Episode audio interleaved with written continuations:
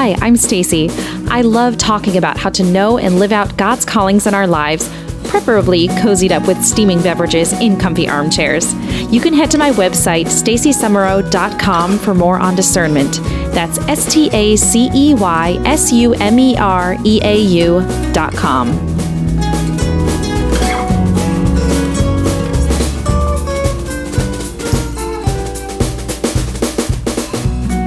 Come on, spring. Come on, you can do it. I know you can. Come, please come. I'm wearing my daisy earrings to just do my part to bring spring in whatever way I can. I hope you are doing well. I've been celebrating my baby's birthdays this month, so honestly, it doesn't really feel like Lent because there's so much cake. Um, but they have discovered that they are really good at unwrapping presents now. They're they've got it down. So every time they see a package coming their way, they're just like, "All right, set it down in front of me. I got this. I know how to do this. So, before we get to our episode, I want to let you know that the SALT mission program, Serving the Aged Lovingly Today, is happening this summer. And if you're a single young woman ages 18 through 40, I'm asking you to consider joining. Or if you know any, let them know. It's hosted by the Carmelite Sisters for the Aged and Infirm, our sponsor today, and our missionaries spend a week working alongside the sisters, giving their time to the elderly. As you may know, I'm the coordinator of SALT, and I have seen so many lives changed and hearts moved, and I want every available young woman to experience that joy that comes from building relationships with the incredible residents that we serve. So, at the end of today's episode, also, I wanted to remind you I'm singing a little reflection. I just throw it in there for free. And this one is for Lent, so you're going to want to listen to that at the end. Let's get to our episode. If you struggle with pornography, body image anxiety, or judging yourself and somehow just thinking that you're bad and feeling anxious about it all the time, this episode really is for you. My guest today, Steve Pokorny, is the author of Redeemed Vision Setting the Blind Free from Pornified Culture. And I so admire Steve because he just goes to those places that hurt in our hearts. And in order to discern properly, we really have to heal those places. So Steve just breaks through all the noise with beautiful beautiful clarity. We talk about a scientific method that really works for retraining your brain to see yourself the way that God sees you. And you're also going to hear how nudity in sacred art and breastfeeding in public can actually help redeem our culture. So let's get to it. Steve, I'm so glad you're here with me on Called and Caffeinated. Welcome. Thank you so much, Stacy. It's an honor to be with you. What calls have you received from God in your life so far, and what did those calls look and feel like? It's such a great question. Um, calling can be such an interesting thing. I, I like to come mm-hmm. from the Latin, obviously, vocare to call, right? And, and what, what have those calls been in my life? Um, mm-hmm. Obviously, first and foremost is that I'm a son. Um, and I think it took me a long life, long time in my life to actually get that message, to know that the, the Father's really saying that to me. Mm-hmm. Um, first and foremost, I, I took a deep, um, a deep time in my life um, trying to starting the very beginning, I thought I wanted to be a doctor because um, I like to hmm. like to help people. And then I got to uh, 11th grade and I took SATs and discovered I had to become an actor because I got um. you know? Do you know, Stacy? You get 400 at, the, at that point in time. This is the 90s. You get 400 points just for writing your name. Well, I got 450 more points, and that kind of discounts me from that point. Um, so um, I'm just a really bad, and this is, and you're talking to a guy who has now two master's degrees. Yes, I am master of the universe, but um, if if I can get through and do a master's degree on that SAT, anybody can wow. do anything. So I did get into Syracuse University. I did a semester of acting. Um, and I was growing in my Catholic faith at that point, and I was also being challenged. So from that, um, God actually was knocking on my heart, my, uh, knocking on my heart. This is my freshman year of college. Um, go check out seminary, and um, uh, this is Syracuse, Syracuse, New York, where that call is coming in. I went back to Cleveland for a come and come and see weekend. Um, I I felt impelled to go check it out. I wrote the essay, got in. Um, and throughout that first three years, I never really asked the question. I never asked the question, God, do you want me to be a priest? Mm. Instead, I was saying, God, I'm going to be a priest. Those are two very radical, different mindsets. And so God was, um, you know, LOL, ROL on the floor, laughing. computer. ROFL. All those ge- computer geeks out there. Um, I mean, emojis hadn't been invented yet, so I don't know what would be there, but you probably have the one with a smiley face and tears coming down his, his face there. Um, Old school. So, um, and this is the goodness of our God that He he works with us. He's patient, um, but sometimes he's got to smack us upside the head. So um, uh, the summer after I graduated from undergrad seminary, I'd gone to three years. Um, I was struggling, and I went to uh, on a TEC retreat. Uh, teens Encounter Christ are kind of popular, and it's not just for teens. And um, there, um, just it, it was really intimate. It was really good, and I met a girl on that retreat, and we had matching license plates, and um, we just had uh, good sense of humor. So obviously, clearly, you know, there's some interest here. That's clearly it, right? Um, well, you must be called to marry her. It's license plates. I must be called to marriage. But in fact, though, I had gone and continued to discern, continued to ask the question that summer, and I was, I knew I needed to go back for one full year, one more full year, so one year major seminary to ask the question. So during that entire uh, entire year, I really tried to get into integration. I like to use the acronym C ASAP. You'll, you'll notice, Stacy, in our conversation, I like using a lot of acronyms. So, because mm. they just help the memorization techniques. So CSAP, see me. So in discernment, right, what I've, what I've discovered is it's, it's five areas that really we need to put our focus on. First is community, asking the question, you know, we don't discern in, in a bubble, right? We discern unless mm-hmm. you're in mm-hmm. Steubenville, apparently. Um, the bubble, I'm saying that lovingly. a good bubble a good bubble. I went to Steubenville, and we can talk about that. So, um, in here, right, just um, in community, right, how can I enter in? How can I be a gift to others? How can I do in that, right? A, academic. What are we studying, right? The Word of God clearly should be something we study, but all the different areas. How are we? How are we? Uh, you know, learning to form our mind here. And it, the old the old phrase goes, right? If you want to be a leader, you need to be a reader. And all mm. of us in right whatever pockets of life we are um, we're called to be leaders, right? Whether it's whether it's just in our own home, if you're a mom and you have kids, right, you're called to lead them, right?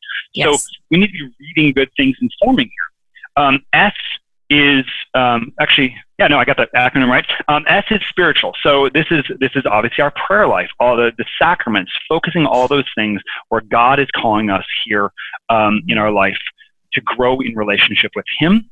Um, a apostolic. So, what is an, a way of serving, right? How can I go out and serve? What are my gifts and talents and charisms that God has given to me that I can enter in and serve others? Because it's in giving that we receive, but we also find genuine joy and fulfillment. Um, mm-hmm. And then P is physical. Okay. And this is an aspect that was, you know, I had not really been an athlete, hadn't really worked out in my life. I started actually doing that, not, not crazy, but um, learning how to eat well, learning how to get my mm-hmm. rest, take care of my body, because we're body soul composite. And so in that whole process, I was, um, I, I really got myself to the best degree I could integrated um, in that, but still something wasn't setting right. Now, during this entire time, go back to that, that girl I was, I had uh, kind of um, an infatuation with. And I also would write her letters that I did not give any of them to her until I finally made the decision that, um, you know, I believe God is calling me to jump to move out of seminary. And um, I gave, uh, I then would give her all the letters at once. I mean, can you, right, the amount of, oh my gosh. Wow. yeah. Um, I didn't know what the heck I was doing.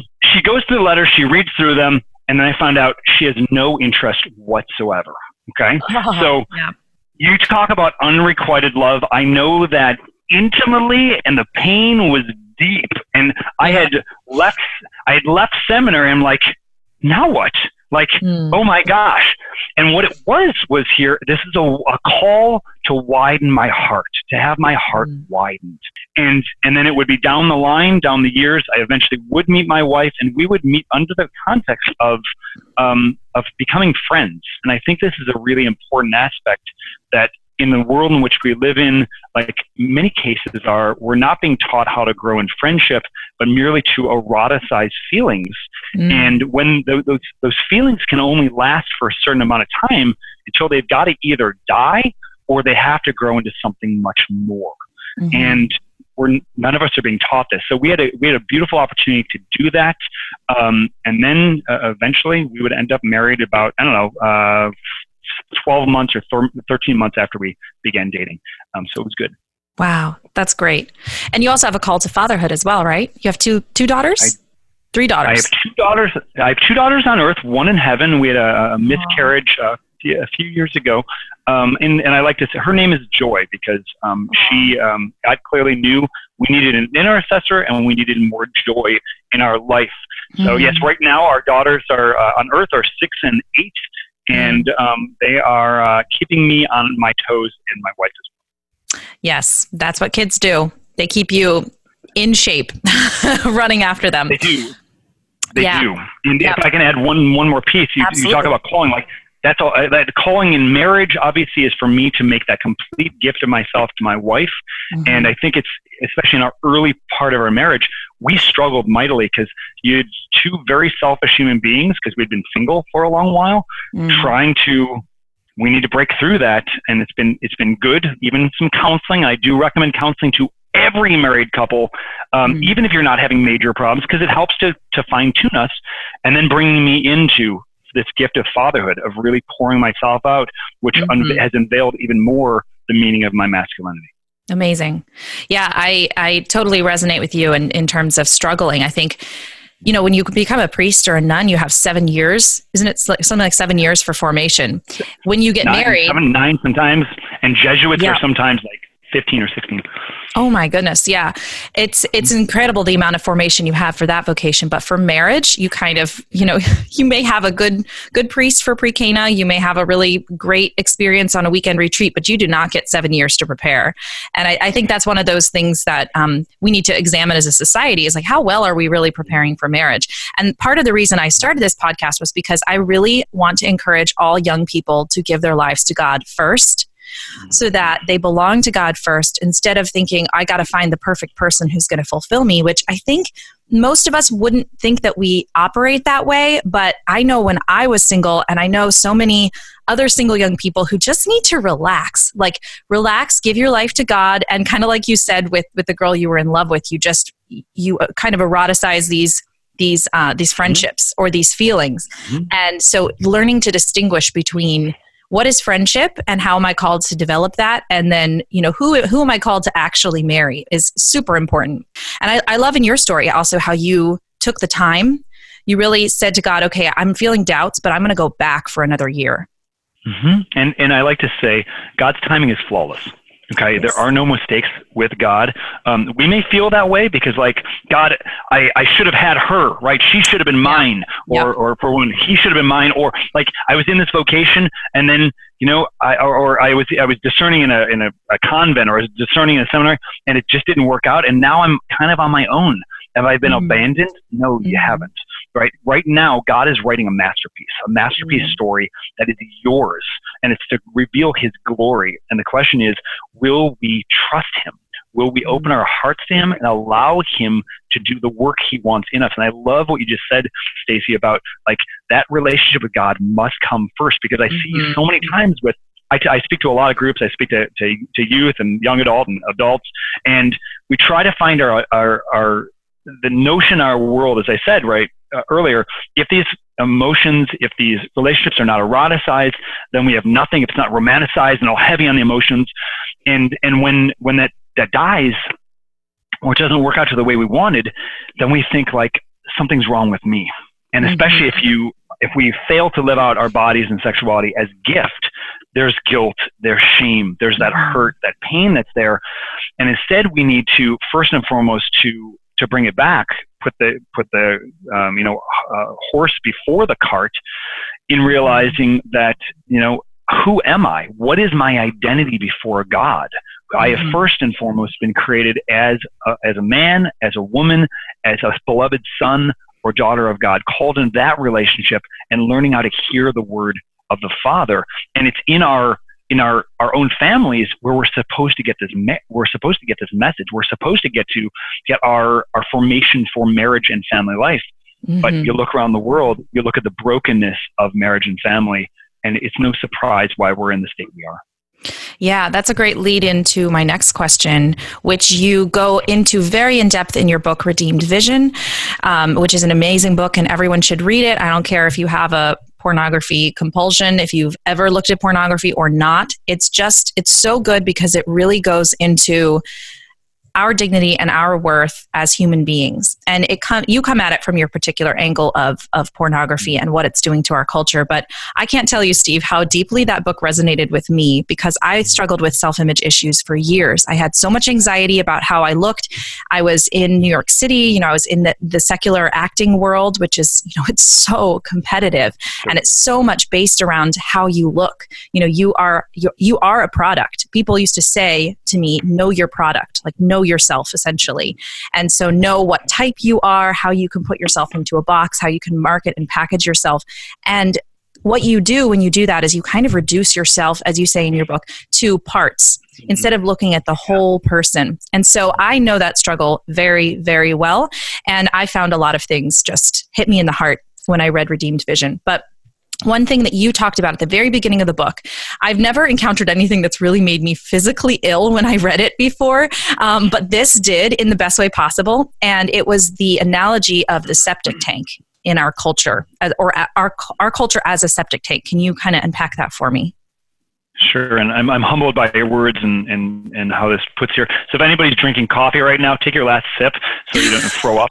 Um, so um, I want you to imagine one day you're walking down the street and um, it's really hot. I'm here in Texas, so um, it's not mm. hard usually. Although the weather has been wonky, um, but usually it's pretty hot here.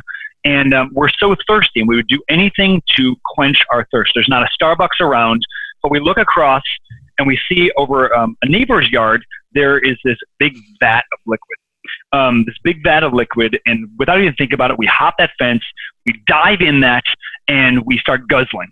And um, we start drinking it, and we start feeling we're feeling feeling great, right? We think we're feeling great. We do a couple backstrokes, and then we start smelling, and it smells a little funky, and you notice little floaty things on top, and then you pull yourself out of that vat and you notice there's a little sign that's got like goo that's been encrusted and you pull off that goo and you look on it and it says septic tank. Okay. Oh. Now, yeah. for our listeners, in case you're not aware, septic tank's where the poo goes. Okay. If you were to drink, if you were to drink from that, Stacy, what would happen? Um, I would. Oh my gosh, I'd throw up. I mean, it's probably yeah. poisonous, right?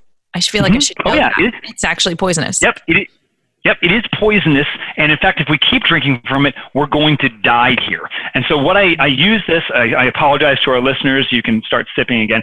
This is an analogy for our, the world in which we live, okay? We are living, we're swimming, we are soaking in a septic tank. And the problem is, most of us are blind. We don't see it for the septic tank that it is. We know something's wrong here. Why? Because we see people throwing up all around us hmm. very in various ways emotionally physically, um, relationally. Um, and we've been told, though, by many, many sources, this is normal. We've normalized mm-hmm. this. And I'm here to say and boldly proclaim with the voice of the church and the voice of Jesus Christ that this is not the way it was meant to be. They were mm-hmm. called to something greater and that God has come not to keep us keep our heads in that septic tank, but to pull us out of this, to bring us to fresh water, fresh water that can actually satisfy the deepest desires of our heart. And in order to do that, though, we've got to get real. We've got to start to start ask questions. What do I actually desire? What am I actually looking for? And this taps into our conversation and your whole mission. You know, asking those big questions because I think a lot of us we're afraid to ask those questions because if I do, you know, I might take a look at the way in which I've been living my life and, and realize I got to make some changes. And mm-hmm. change is hard sometimes. Mm-hmm. Absolutely. Yeah. And in the book of Exodus, I've been reading it, and God calls the Israelites over and over a stiff necked people. And at first I was like, what, Did they not have good pillows and mattresses? You know, they got a crick in the neck not, all not the time. Not a good chiropractor. Not a good, right. But you know, of course, what he's talking about is they cannot turn their faces to him. They their necks are stiff and they stiff from habit. So yeah, we do have to wake up. We do have to really recognize this. And uh, you know, until I read the book, I, when you first reached out to me, I was like, I'm not sure exactly how pornography relates to discernment. And then I read your book and I was like, this is a conversation we really need to have because we really can't discern well unless we are able to kind of step outside of our culture, which I don't know about you. I feel like our culture is getting more and more hostile to Christianity, Catholicism, and to people who really boldly live their faith. You know, we're becoming more and well, I'd say less and less pro life our laws are. I live in New York where they recently passed the. Mm. The abortion law, which goes up to um, up to forty weeks, and oh my gosh, uh, it I can't tell you how sad and angry and, and just devastated, uh, you know, that makes me. But in other aspects too, you know, we're losing the the dignity of life and we don't recognize we're in the septic tank. So we need to figure out how to kind of step outside and have that bigger vision and ask those bigger questions so that we can discern well and choose well so for you, you mentioned that you were in the seminary for quite a while, and you also are very vulnerable in the book about how your pornography compulsion started, how it really enslaved you for so many years, and how did that play into your discernment as you were sort of struggling in the septic tank? Such an interesting question, and I've gone back. You know, we we sometimes when we we go through events and and experiences in life, we might start to question. You know, oh, what if I would have done this? It's like the choose your own mm. adventure kind of thing. Those old yes, books. Yes, I love like, those. yes, those are great. They're fantastic. But when you're trying to live that, especially in your mind, and uh, from I've growing up uh, throughout my life had a lot of uh, friends who are girls uh, and now i live with three three fantastic females um, there's that mind that doesn't slow down doesn't shut off here and, and kind of questioning did i make the right decision going back and forth um, mm. and, and, and i think i got and maybe there's a part of me got trapped in that later on after I left seminary, because in uh, just to be frank, right, um, the the the formation on human sexuality, on developing, and remember, sexuality when we use that is a notion of um, who am I as a male or a female. Okay, mm. that we before we do sex, or if we ever were to quote unquote do sex, we are sex. We're male or female, mm. and a lot of that formation, frankly, was lacking. Um, they try to do it, you know, in a, a, roundabout way, but there was never really an explicit. We need to get into this. What are the struggles of the heart? The struggles about lust. Let's go deep into this. And every and so I'm three years into. For three years, I was in minor seminary. Um, there was a guy named Joe, um, good guy, very very earthy. He created um, well, earthy, very down to earth, I want to say. Um, mm-hmm. Created a, a, a board said and said for Lent, let's all give up being frank. Let's all give up pornography and masturbation for Lent. And every time you do, you put a uh, for every day you put a gold star on this. Okay, and I don't think anybody got through the entire thing without it. Okay, and, and wow. like, and I I was not I was not honest in myself. I was not honest in my discernment. I think I probably lied because I was so ashamed and guilt. So this was, and, and again, why why was this a problem? Because I had been formed years before that there's only one way really to to view women I had been trained in this stuff from the time I was in seventh grade before the internet hit, and then the internet hits, and good night, miss. Um, that because the the multitude of images that go in there, stirring up all those chemicals in the brain, and if you connect this with masturbation, the most powerfully focused event the brain can experience, um, which is you know climax here, then um, this burns into our brain, and then we associate those images with pleasure. And when we get into situations that are stressful or lonely or bored or angry, um, those uncomfortable emotions, if that's been the way in which we cope and deal with things, then we're going to go right back into that form of the septic tank. Mm. And so, again, seminary is a um, is a crucible. Okay, it really is. It's a formation place. Um, it is a place though where anywhere there is holiness, the devil will work overtime. They say in mm. Rome there's over 200,000 Satanists. Okay, that should not shock wow. us because how many masses go up at 7 a.m. in Rome? Mm. If, if you see God the God the Father looking at the world and he, all he sees is darkness and then these little rays of light coming from every altar, right? Mm. You have that going on there. And so in the seminary, these are to be the future priests. These are to be the ones who are to bring Jesus to others in a very specific sacramental way, right? Mm-hmm. A way we can't get anywhere else. We can't buy it at Walmart. And so from here, right, um, I, there was not that there was not this healthy formation here for, for human sexuality. And if we look, especially with the, the, the, the, the sex scandals that are going on in the church right now, mm-hmm. where we're finding a lot of our leaders they never receive this formation as well. And then mm. instead of instead of being real about those wounds, saying, I've got an issue here and I need to get healing and I got to seek out healing, some of them, it's not all of them, it's not a vast majority of them, okay? But it is some of them. And there's a a good number of them though that give themselves over those devices, allow that that to take a, a role, a part of their mind, their heart, their vision. It's all darkened, and then their conscience, because they don't listen to it long enough, gets silenced. This is what St. Paul talks about in First Corinthians, right? Mm-hmm. So, um, so, eh, so for myself, right, I I, I, I go back and I do wonder that what if I was integrated with my sexuality there, right? Um, what mm. what would have happened? What what might how might have been different? Well, God always writes straight with crooked lines, right? So any and, and this is the yeah. word of hope to all of us out there. First off, if we've got wounds, if we've got, got guilt and shame around us, get to confession, get healing here. And, and if there is, a, say, a compulsion to pornography, seek out means of healing. They can, they can mm-hmm. get in touch with me at freedom-coaching.net, or they, if there's something else that's going to work for them, go do that. But we got to get real here. Take the veneer off, take the masks off, and start appropriately sharing our story and knowing that I'm in need of healing here, but also having for that perspective that we have a relationship with a Redeemer, Jesus Christ, who really can transform everything. Behold, I make everything new here. And this is what I would say here is even in there were questions throughout my years like, what if? Well, I know for a fact that I'm called to be married, married through and through. I would not trade my vocation for anything. And the mm-hmm. struggles, the aches, the pains, even the last six months before I met my wife, my my wife, um, I was still struggling with things. I needed to go through uh, something called intensive trauma therapy, just writing and drawing to help heal things. My wife was dealing with a stalker, literally court and all that jazz. Um, wow. Um, and so she had her own baggage of healing that needed to happen. That could be a whole nother uh, podcast. Um, from here, though, um, we would have killed each other in a metaphorical sense. We wouldn't. We were not ready. So, but again, God's timing is flawless, mm-hmm. and in that, I have no regrets. No regrets.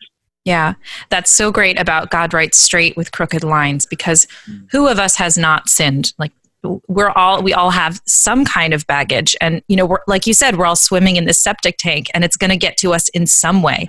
When you were talking about being bored or tired um, or angry and sort of using masturbation to self-soothe it's very interesting. Um, my perspective just from where i've been in my life that was never that was never a self-soothing mechanism for me. It was actually food because i mm. sort of made food into this morally right or wrong thing. I was even talking to a girlfriend about this yesterday because she's really struggling with her relationship with food. You know, you say relationship, like it's not really a relationship. Food is not a person, but food becomes this thing that you you sort of set yourself up against it.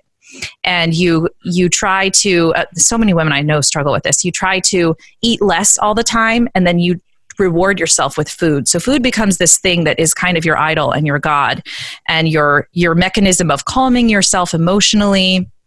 It's crazy and it it all is part of that that septic tank because it it directly reflects on my own dignity and my own worth as a person. So if I eat too much, I'm less than I was mm-hmm.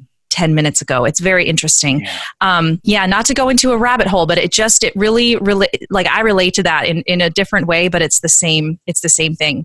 You wrote in your book, in the beginning, when Adam saw Eve and vice versa, they did not see simply their parts. They had the divine vision, seeing the other in all their glory. The body revealed the soul. There was no fear that the other person was going to use them. They were truly naked without shame because they had perfect love for one another. How does pornography reduce a person to parts, and how do we restore that wholeness of vision? Big question for you.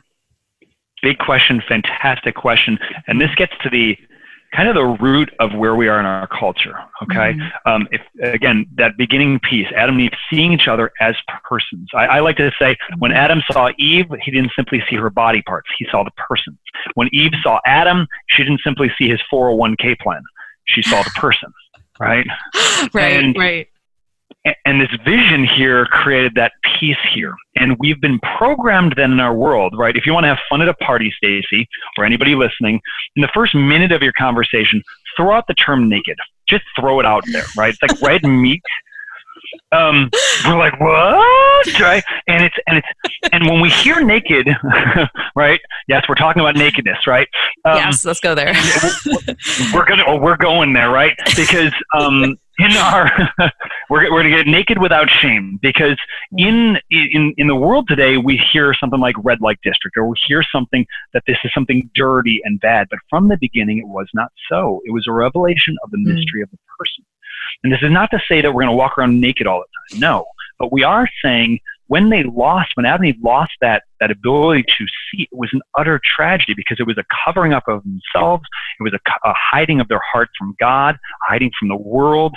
Um, and many of us live this way. And like just one example would be like with some moms, right? They're, they're around talking to their, uh, their, or they're, they're making comments in the kitchen like, oh, nobody wants to see that on me. Or like, mm. she shouldn't be wearing that.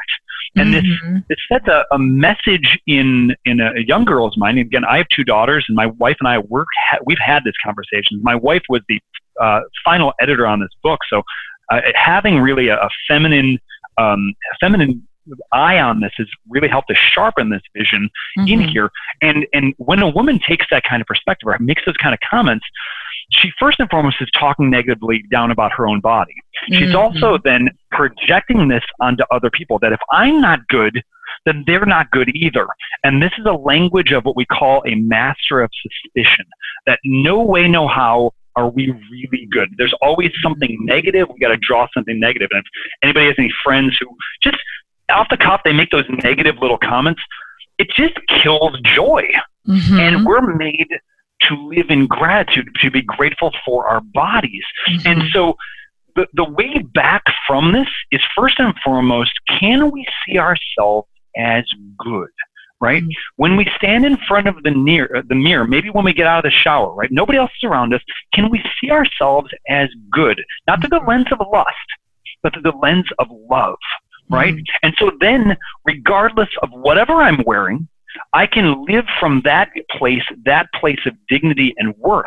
And then regardless of what somebody else is wearing, right, let's let's say there is somebody who is trying to wear something to evoke lust, okay? For whatever for whatever reason. Maybe they don't know their own dignity. Maybe they really are trying to do that. They just have no clue. Our first reaction should not be, how dare they?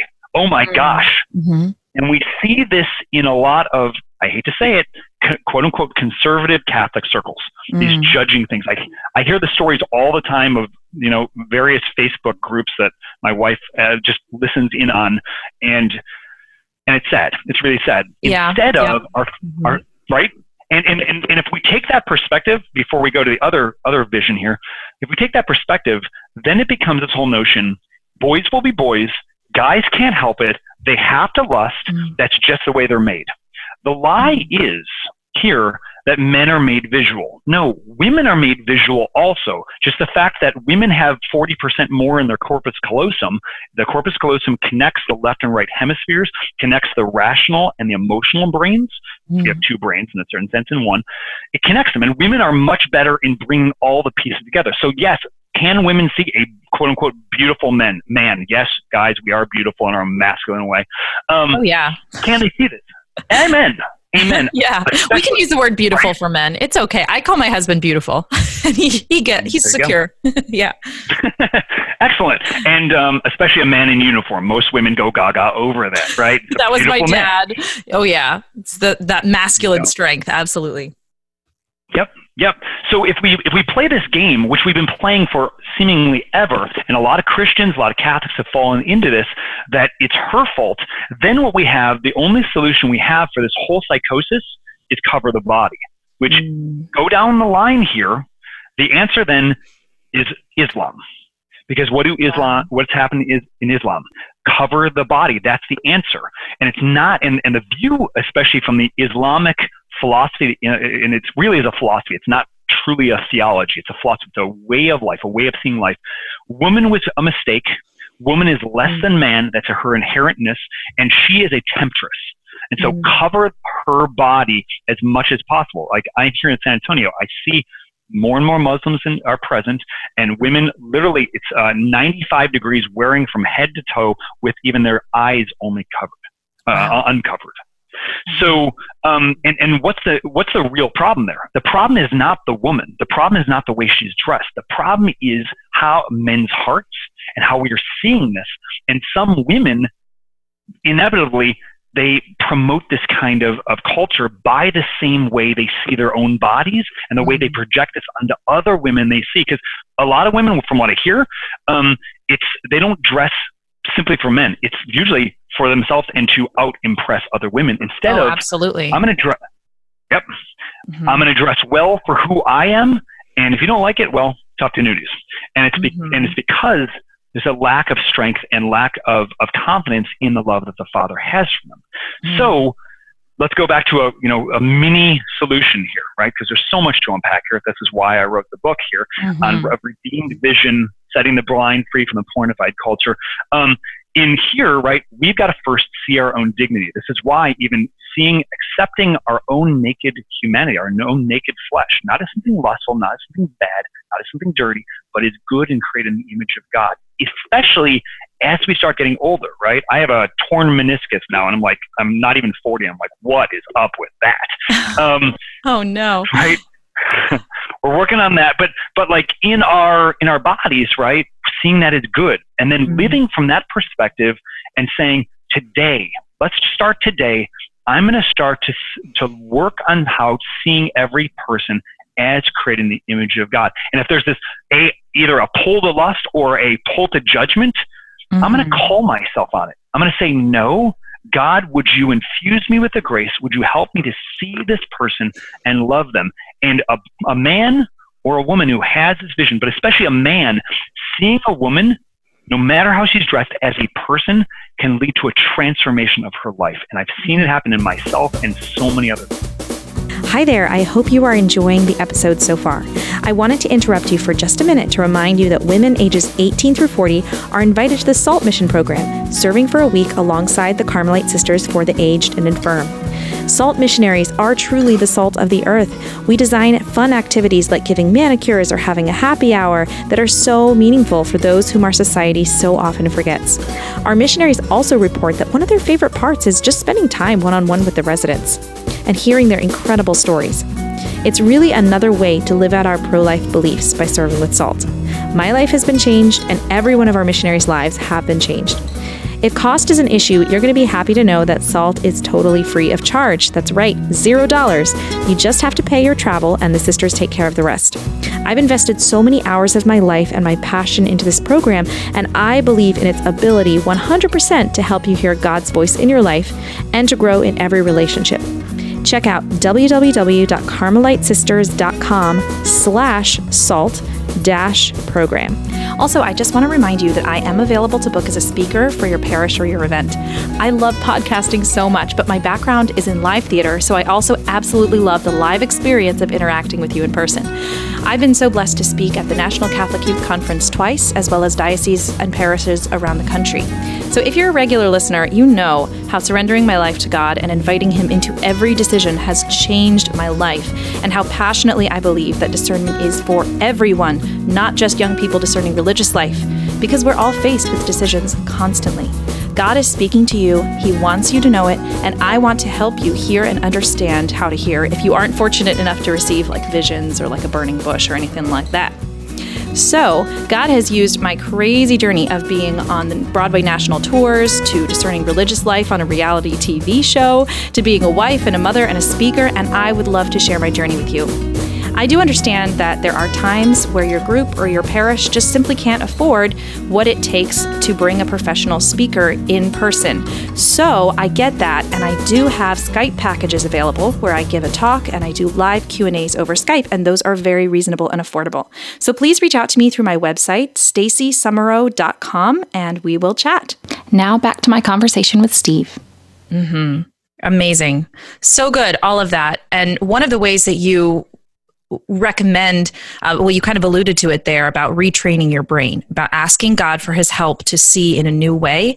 I'm totally on board with that. If you have never heard or have you ever heard of the book um, my Stroke of Insight? My Stroke of, no, I haven't, please. Okay. That was a great, great book for me at the time when I was going through my self image anxiety.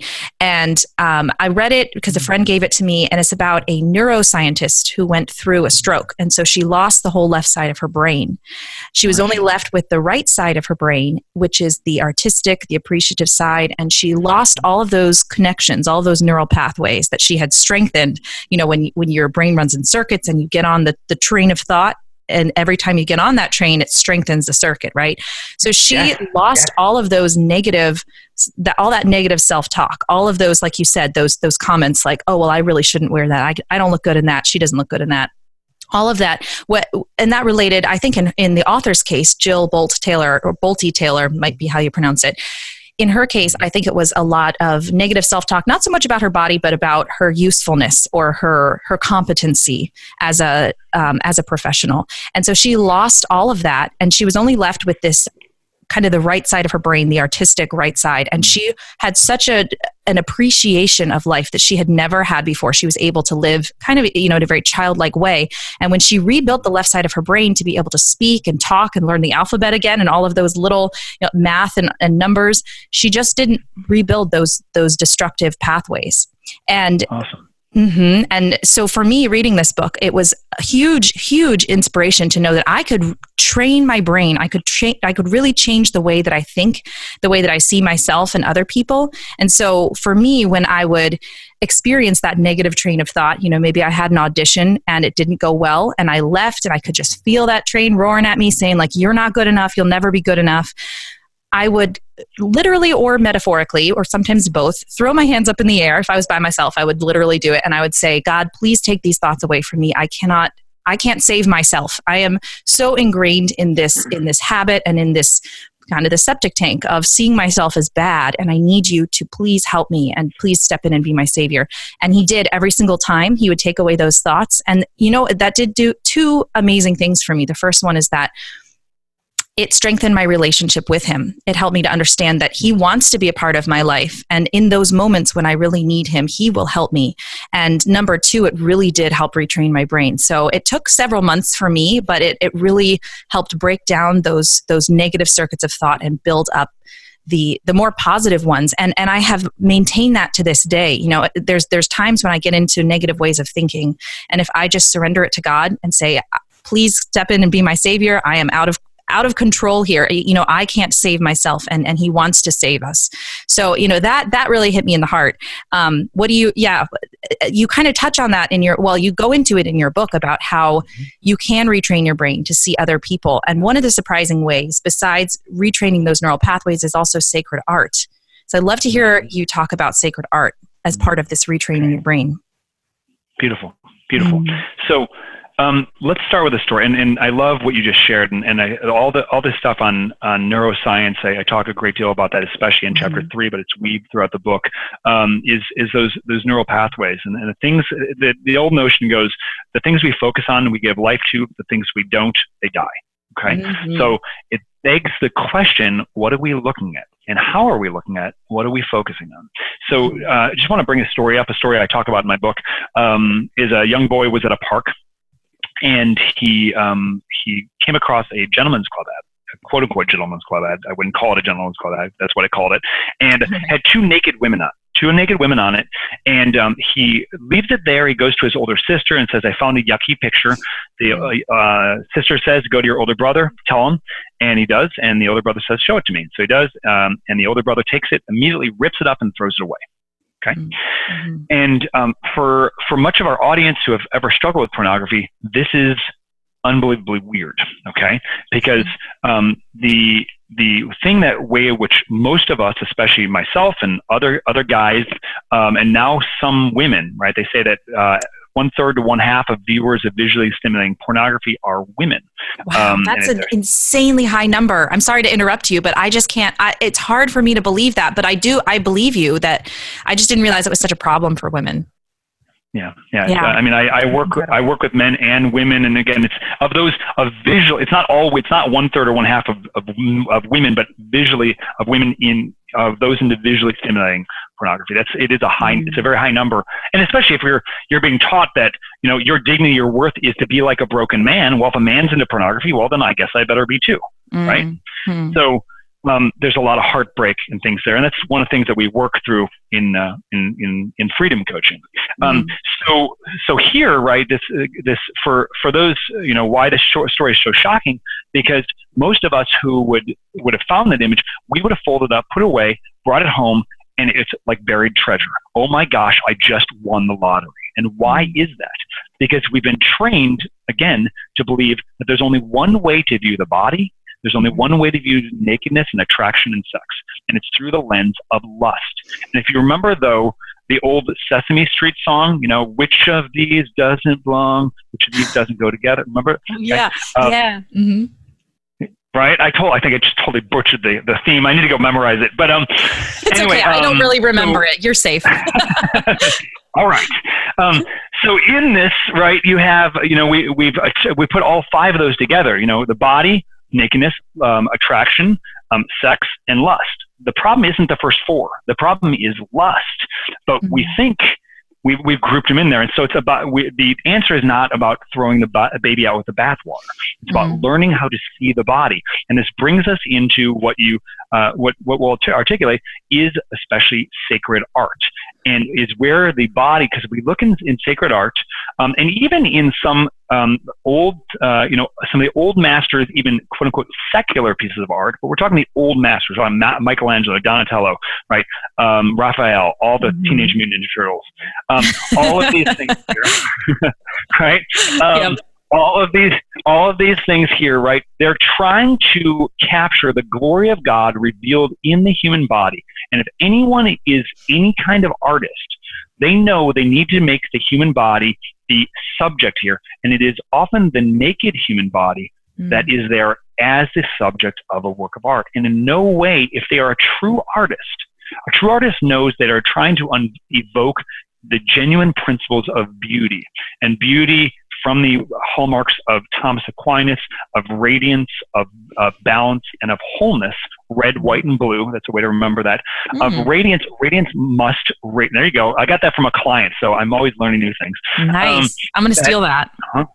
Please steal it. So, yes. so here, anything that is beautiful is going to emanate from God. And if God is the bridegroom, he has, and we're, and we are the bride here. There's a marriage there he want it's stamped right in our, our male and female bodies, in mm-hmm. our naked flesh. But so so here appropriately learning how to see appropriately. And sacred art is an appropriate place to do this. So if you're a parent out there, a mom or dad, you know, you're concerned because the, the, the, the issue in the day and age, sad to, sad to say this, it's not if our kids are going to expose to porn, it's when. It's just the mm. world we live in, and I hate it with every fiber of my being.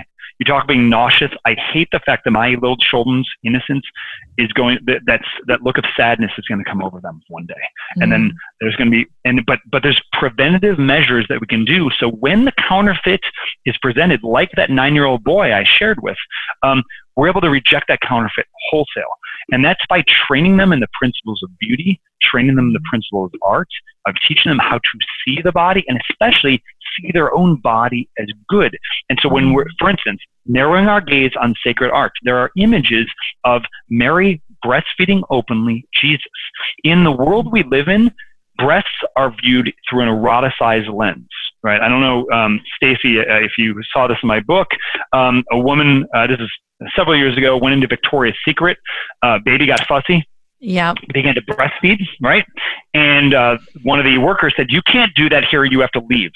So she came back the next day with 30 of her breastfeeding friends and they did a latch in. Okay. Wow. I love it. Uh-huh.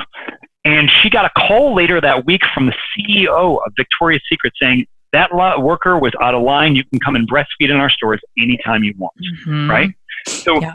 So here, just taking, and again, we have to be very, this is a very delicate conversation, right? Because a woman is way more than the sum of her parts. She is mm-hmm. holistic. But obviously, one of the one of the things that makes a woman a woman is having breasts.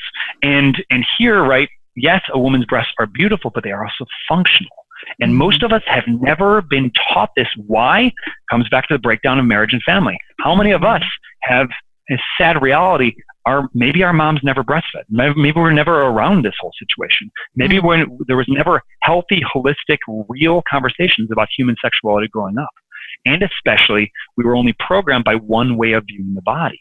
So, mm-hmm. what sacred art, especially these images of Maria Lactans, can do is it because if, if this goes back to the neural programming, the neural wiring, what you said, and you said it so beautifully. Um, mm-hmm. um, is the idea here the things that we focus on, we begin to create uh, deeper neural pathways, and the mm-hmm. things that we, we stop focusing on, they lose their power. So if we start to bring this is one element of in, in the war here, we bring this in here of beauty. It can begin to train, retrain our brain, begin begin to retake our desires, so that we begin to desire only what is good and beautiful. And then when the counterfeit of pornography is is, is shown to us, we're like, what's the big deal? I, that does not interest me. Give me mm-hmm. beauty here, mm-hmm. revealing the truth about the body. Yeah. I love, love, love that you went into breastfeeding in your book because just from a practical standpoint, so I started out, I'm, I'm a young mom, as probably everyone knows, and I have a one year old and a, I have a, a 23 month old and 11 month 11 month old. So they're God 300. Bless you. Awesome. Oh, Thank you. 364 days apart. You know, we're talking about God's timing here. Oh my gosh. Irish they are def- they're definitely yeah, Irish twins. They're definitely my path to sainthood. And uh, when I had my first son, I just always, you know, I, I got my little nursing covers, put them on my on my registry, and a couple friends got me some. And I was I didn't even think about, you know, the fact that I could breastfeed without a nursing cover. That was just mm-hmm. what you did. And then I had my daughter, and she hates nursing covers. She will not nurse with a nursing cover on. She, you know, I think they make her too warm. She'll just spend the whole time battling them. And meanwhile, I've got a you know a one year old who is extremely active. He's not going to sit in like a bathroom or a changing room so I can breastfeed my daughter. So what do I do? Just from a practical standpoint, I just breastfeed her in public. But I had never really really thought like there was some some weirdness. You know, there was some weirdness at first, but I saw a few of my friends doing it, and I was like, you know what?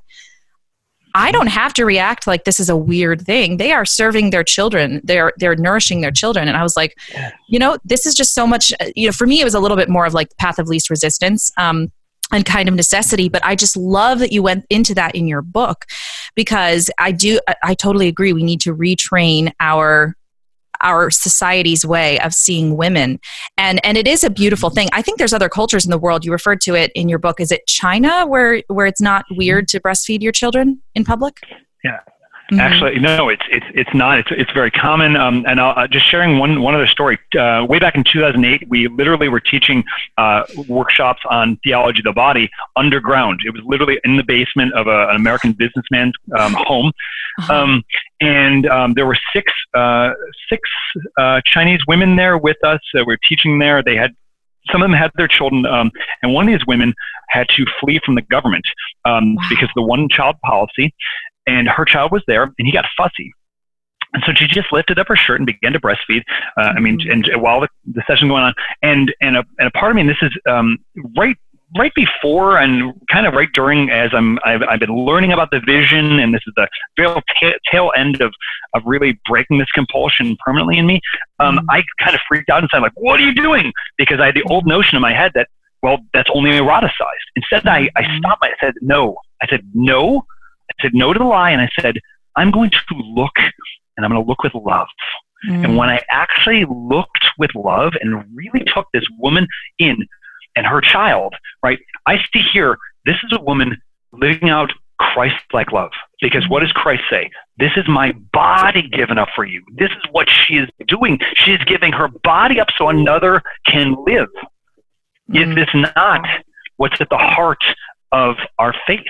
Mm-hmm. And every woman, every woman's body, whether she's a mother or not, her body, if we have the eyes to see it, screams, it proclaims the beauty and majesty and glory of God, not to worship her, as we see in the, the false worship, the American Idol worship, the Maxim magazine, but instead to see her as the person that she's in, is to enter into a, a genuine, healthy relationship with her mm-hmm. and to help her to flourish in her gifts and her character.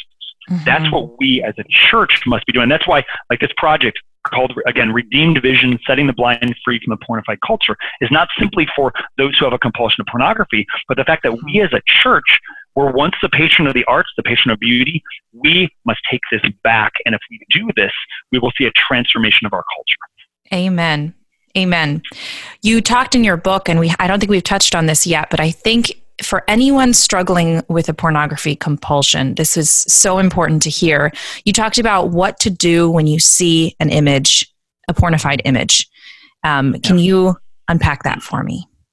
Sure. So um, uh, the acronym has finally been released, and again, another client um, figured this this when this is not in the book, and I'm gonna even add a add a piece. So uh, this has never been talked about in public, just in my clients. So here you go, Stacy. Wow. Um, so the acronym is um, is BLIMP KC. Okay? okay. So when we when we come, kind of fun, um, and um, so in here, um, when we see an image, any image that comes here, or even somebody maybe walking down the street or a billboard, whatever it is, how do we handle that, right? Mm-hmm. And so, first and foremost, we want to breathe. So that's B. We want to take a deep, mm-hmm. deep breath because breathing connects left and right hemispheres, connects your brain to your head, to your body, and your heart, and it helps us just to calm down, right? So we want to do that to mm-hmm. get into our thinking brain, not just our emotions. Second is going to be L, is going to be look. Not look with lust, but look with love. Because usually the advice is given, look away. And if a person is, if that's only where they're at, if that's really where they, they if I know, if I look, I'm definitely going to lust, well, then look away. But we can't say that that's the fullness way of freedom. We must look mm-hmm. with love. And a guy and a guy or a woman needs to be honest about that. So I look with love at this person. I look through the entire image. I keep my eye moving the entire image then I identify is it a pornified image or is it not? Here's your one. Here's two of your t- telltale signs. If they are not smiling in that image, you can be almost 100% sure it's a pornified image. Hmm. And if their eyes, if their eyes are kind of not fully open but kind of squinty, it's that seductive look. We mm-hmm. can know that it's pornified. Those are two. There's other tell, telltale symbols, but start with the face. Look at the smile. Look at the mouth. Look at the eyes. What's going on there? Mm-hmm. Um, and then you're going to know how am I to take this. So let's imagine this is a pornified image. What do I do with this? This leads us to M, make the image real. I will never meet this person in my life, right? I'm on this side of eternity. So, but this is where we can use our imagination appropriately. Pornography does it inappropriately. We're going to do it appropriately. So as I'm looking at the image, I want to give her a name. I want to give her a story. Tell about her successes, but also what are her struggles? What is she hurting from. This personalizes it, and when we are empathetic with people, it is extremely hard to use people. Mm. That's important. Mm-hmm. Okay. P, make uh, we want to enter into the greatest power we have. Pray. So while I'm looking at this image, right, I'm going to I'm going to I'm going to look at her and I'm going to pray. So if I had an image in front of me, I, I don't right now, but um, I, I would say, God, uh, I, Lord Jesus, I thank you for Sarah. I thank you for the beauty that she is. I thank you for my attraction to her. I want you to bless and affirm her as the woman that she is. I want you to fill her with all good, good things. Help her to know her worth and to live from your value that you give to her mm. and who she really is. And ask this in your name, Jesus. Amen. Mm-hmm. And there's a transformation hip that happens here. Okay. Then we get into K, KC. Keep your eye moving. Women, you ladies are beautiful but there are lots of beauties in the world. Keep your eye moving. Look at other things. Okay. Mm-hmm. And then C is check in with yourself. Where am I emotionally here?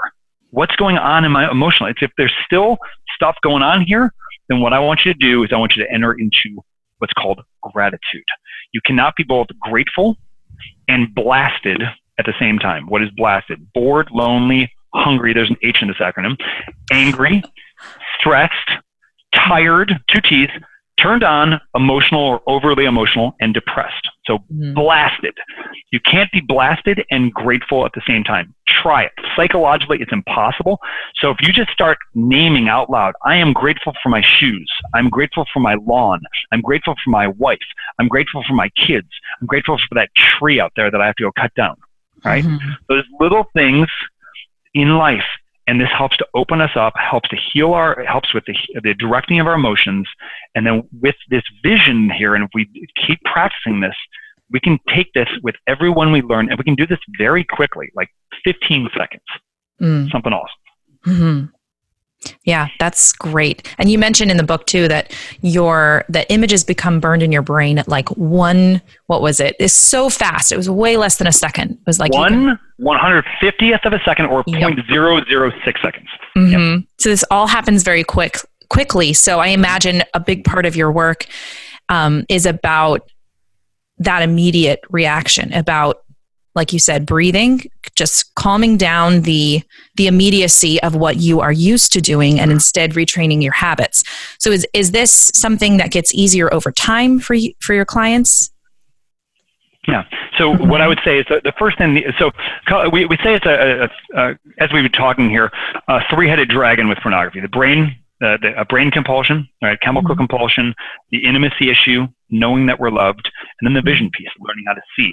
And even before that, as we're going to work with clients, is um, there's we go through history, but we want to look at especially from the emotional standpoint. What was going on emotionally in those things?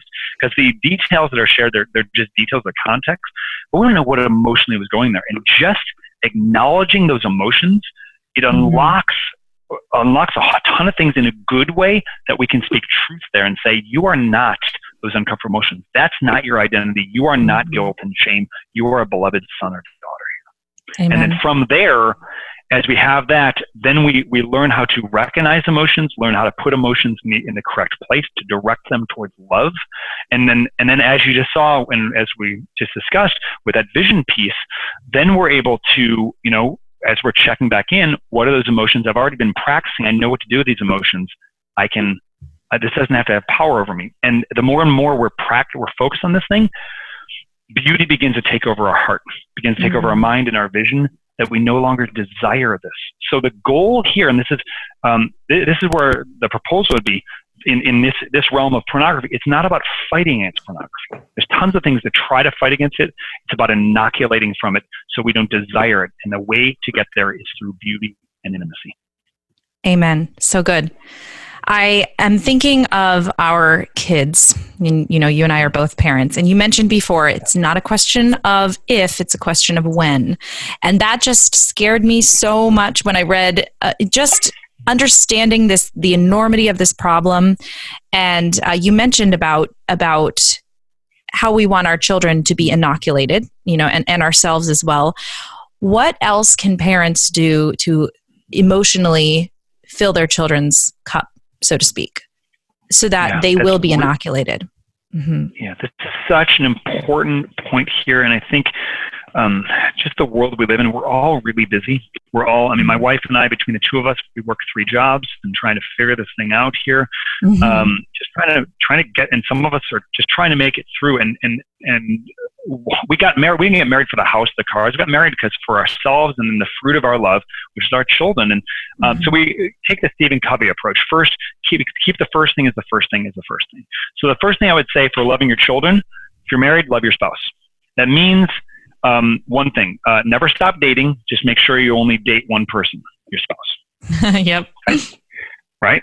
So that i say a weekly date night which means doesn't mean you have to go spend any money. Spend mm-hmm. intentional time together that's not focused on work or the kids okay? Yeah. Because actually if, if see, Oh, I'm so sorry. I, w- I wanted to interject really quick because I, my husband and I just discovered how to keep dating with two tiny children um, without spending a lot of money. We, we, so on the weekends, my husband works evenings, so we don't have evenings uh-huh. together. So that makes it challenging to find quality time. So on the weekends, we pick a night, or sometimes it's both nights. We love shopping at Aldi. I know we're, we're super weird. Oh yeah, nice job. Yeah, love bargain shopping. Aldi has like really nice cheeses and stuff. So we go and we get different mm. kinds of cheeses and we get something for dessert. They have these great little um, macaroons in the freezer section or whatever. Whatever it is, we'll get like a cheese and a meat plate. It takes like 10 minutes to prepare. We'll get crackers. It doesn't cost a lot of money. And after the kids go to bed, we'll have um, a, maybe share a bottle of wine and have a, a, cheese and a meat plate. And that way there's no cleanup. It's not stressful but we we treat ourselves to something and we we talk and we watch a movie together. So it's like a stay in date night. So that's my recommendation if you are having trouble finding quality time with your spouse and affording a babysitter and all that kind of stuff. Love it. Love it. Yeah. love it yeah. Um, and I love it, I, and, I'm, and I think getting that piece down is so crucial because mm-hmm. then when we, because we, when the stress of life hit, when we have that emotional bank account to draw from, mm-hmm. it's a mm-hmm. lot easier to navigate through that. We still have to work; it's still going to be hard, but it will be easier. We yeah, want to say that. Okay? Absolutely. And I would add one other piece in the marriage thing would be that 15, at least 15 minutes a day of deep, intimate sharing about life, what's going mm-hmm. on. Okay. Mm-hmm. Um, so that we don't just become functional creatures like, oh, you make the meal and you go to work. No, life is way more. Okay. Mm-hmm.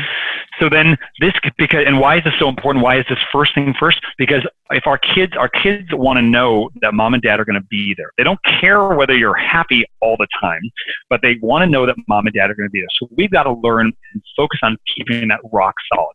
Mm-hmm. Okay. Intimacy then, right? This is what I would say as time goes up, and you can even do it with the smallest of children, okay? Um, at least once a month, at least. Again, when you're younger, you're probably doing a lot more than this, but 20 minute dates. Uh, tw- uh, tw- excuse, yeah, 20 minute dates um, at least once a month. At least do something out of the ordinary, something special. Go to, I don't go to Dairy Queen or something like that.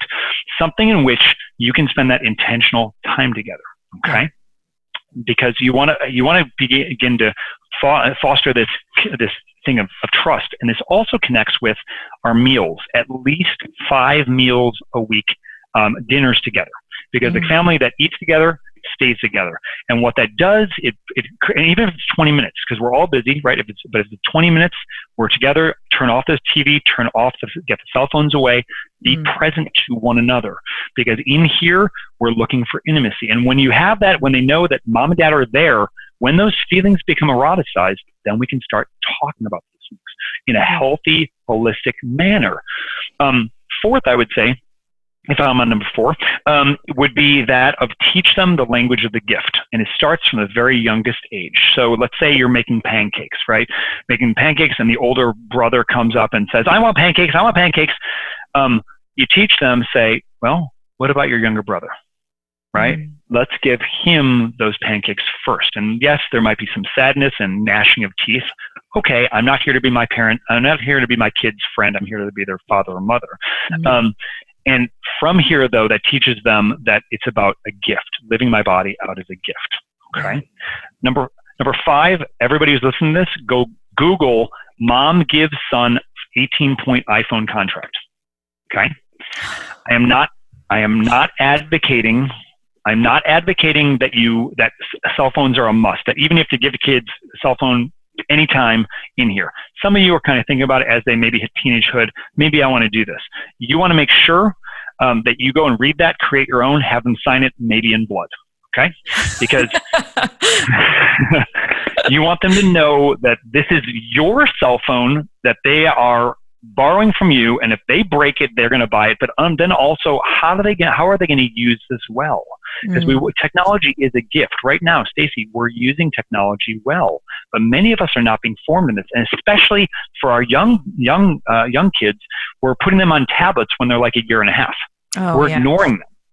Mm-hmm. And that is going to create that dearth of intimacy so that when those feelings become eroticized, we're going to be we're going to be in trouble. So mm-hmm. obviously, um, we need to teach them to use technology appropriately. And I would even say, as social science is saying, no screens before three. Find a way. There was a hmm. time when we had no screens, right? So mm-hmm. it, has been done throughout history. We need to find a way to educate them in other things. And this is tough. I know all about being being young, having one or two kids, and like, oh, this is so hard. It'd be so much easier to just plop on the couch, have them do that. I promise you, the sacrifice you do now will pay off huge because right now my kids, yeah, they watch some TV, but they love to read. Mm-hmm. Really important. Okay. then, other one, number uh, number I don't know what I'm number six. Um, how do we treat the the way and we we treat the body? We talked about how we talk about the body, especially moms and daughters and, and the way there. But even what I would say is, you know, when you're getting out of the shower and somebody comes in the shower, your young kids come in the shower, what's your reaction? Is it cover up and get the hell out of here? Forget my language. Or is it, um, what's going on? How can I help you? Right? Mm-hmm. It's a normalization of um, a normalization of, of of the body there. That they see the body, it's lived out normally, um, mm-hmm. so that you know I, I'm comfortable in my own skin. Along with obviously, we want to guide them in um, in appropriate time of what are all those feelings about and teaching them the value and virtue of friendship is going to be really important here. And, and again, there's more I talk about in the book here. Those are some six good ones. A lot of food for thought. Yeah. You also talked in the book about how when you were in some of the earliest experiences you had of being exposed to pornography, how your mother was uh, physically very affectionate to you, and that and that helped. Um, I, I believe you said correct. Mm-hmm, I did. Yeah. I did. Yeah. The mm-hmm. um when yeah uh, first time actually with uh, well one of the first times with videos got got busted by her her boyfriend and my mom found out about it and I I, I wept and came to her and, and she was very gentle about this. She didn't have the language, didn't know know how to talk about this. And I think there's there was room to grow, but mm-hmm. again there was not this shaming. There was not this mm-hmm. uh, that you are a bad person. And I think um if there's the potential for exposure that obviously if we can train them in, in, in works of art and then when that happens it'd be a lot easier. But you know let's say you do stumble in on on because uh, i heard a story a, a friend of mine shared her 12 year old son. She walked in on him looking at pornography and he burst out just sobbing saying mm. you're not going to love me if you know what i've done. Oh, and this wow.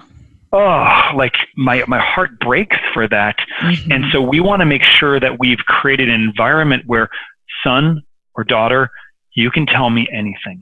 Mm-hmm. And I'm showing you by the way I live my body. Um, and so here, that gentleness. And then if, you know, maybe this exposure comes, we're going to be able to deal with this and be able to walk through this, and there will be healing and wholeness. Mm-hmm. Yeah, amen. I think that's one of the most important things I've read as a parent so far about uh, about the importance of of forgiveness, love, affection, and really unconditional love, especially when your children mess up in that way. Yeah. I would like to finish up with a quote from your book, which uh, maybe because I'm an actor, maybe this is part of the reason I liked it so much. But I think uh, I think it can apply to to anyone. You said in your book, many of us are not living out the drama we are called to live. Drama is not about having stressful situations in our lives. Rather, it is about using our freedom to interact with the will of God. Our mm. freedom draws us into the great adventure that uh, God is calling us to live. I love that. Is there anything you want to say about that? Yeah, yeah. Um, thank you. Um, it's a humbling quote. Um, and um, I, I, would say here that we, most of us uh, in the Western world have a misunderstanding of what freedom is. We think freedom is for whatever. Mm-hmm. Um, freedom to do whatever I want. Freedom in truth is freedom for excellence. And here, in typically in the in the spiritual world and in, in a spiritual battle, it's not usually a choice between good and evil. Very rarely is it that. Usually, it's a choice between what is good and what is best. So we have to we have to realize our freedom is for what is excellence. So it's again going back to our, our whole theme to to put a little bow on this whole conversation for a moment. Um, like in our discernment of the little things in life that are that are important, but also the big vocation questions are: Who am I? What is my gift, and how can I live that out as in a way that leads to joy and fulfillment in other people's lives, which inevitably is going to bring joy and fulfillment in my own life. Mm-hmm. Amen. That was so good. Thank you. I'm going to put that up on my wall, that quote, because I think it's such a great quote about not only everything we've been talking about with um, our pornified culture, but then also our um, our discernment and the great interaction of those two things. Because i'm discovering there's this there's this connection between healing your wounded past. I did a, an episode with natalie stillwell about rising Beautiful. above and learning. Yes she's great. I think it was episode five with her and it was all about healing your wounded past and how becoming whole and healing yourself is the springboard from which all right discernment comes. So um, yeah, yeah, indeed. Thank you so much for everything. I'm going to uh, link to everything that you talked about in the show notes. If there are any specific images that you would recommend, you mentioned, I think, Maria Lactans, the mm-hmm. breastfeeding okay. mother. If you could send me those links so that I could link to them so people could find them, that would be amazing. And then Fantastic. also awesome. And then the books we talked about, of course, Redeeming Vision, or sorry, Redeemed Vision. Um, we, everybody needs to buy that book. And uh, I just want to thank you so much, Steve, for being such a, a, gift and a blessing, and for using all of your experiences um, to to sanctify and build up the kingdom of God in this earth. And, and honor Stacy and to uh, those who have been listening and uh, to those who will listen to this. Um, blessings on you and your families, and to know that you are a gift and may live from that. Mm-hmm. All right. Have a wonderful day, Steve. God bless. Thank you, Stacy. Blessings to you. So, what did you think? Come on over and tell me at stacysumereau.com where you can subscribe to my website or send me a message. And please, please, please leave an iTunes review. You can also find on my website the link to the show notes, which is going to have all the resources that Steve and I talked about in this episode. Have a blessed two weeks. Hang around for just a second so you can hear the reflection, Lord Jesus, think on me, which is perfect for Lent. That's coming up in just a second. God is calling you to great things, so stay caffeinated, my friends. God bless.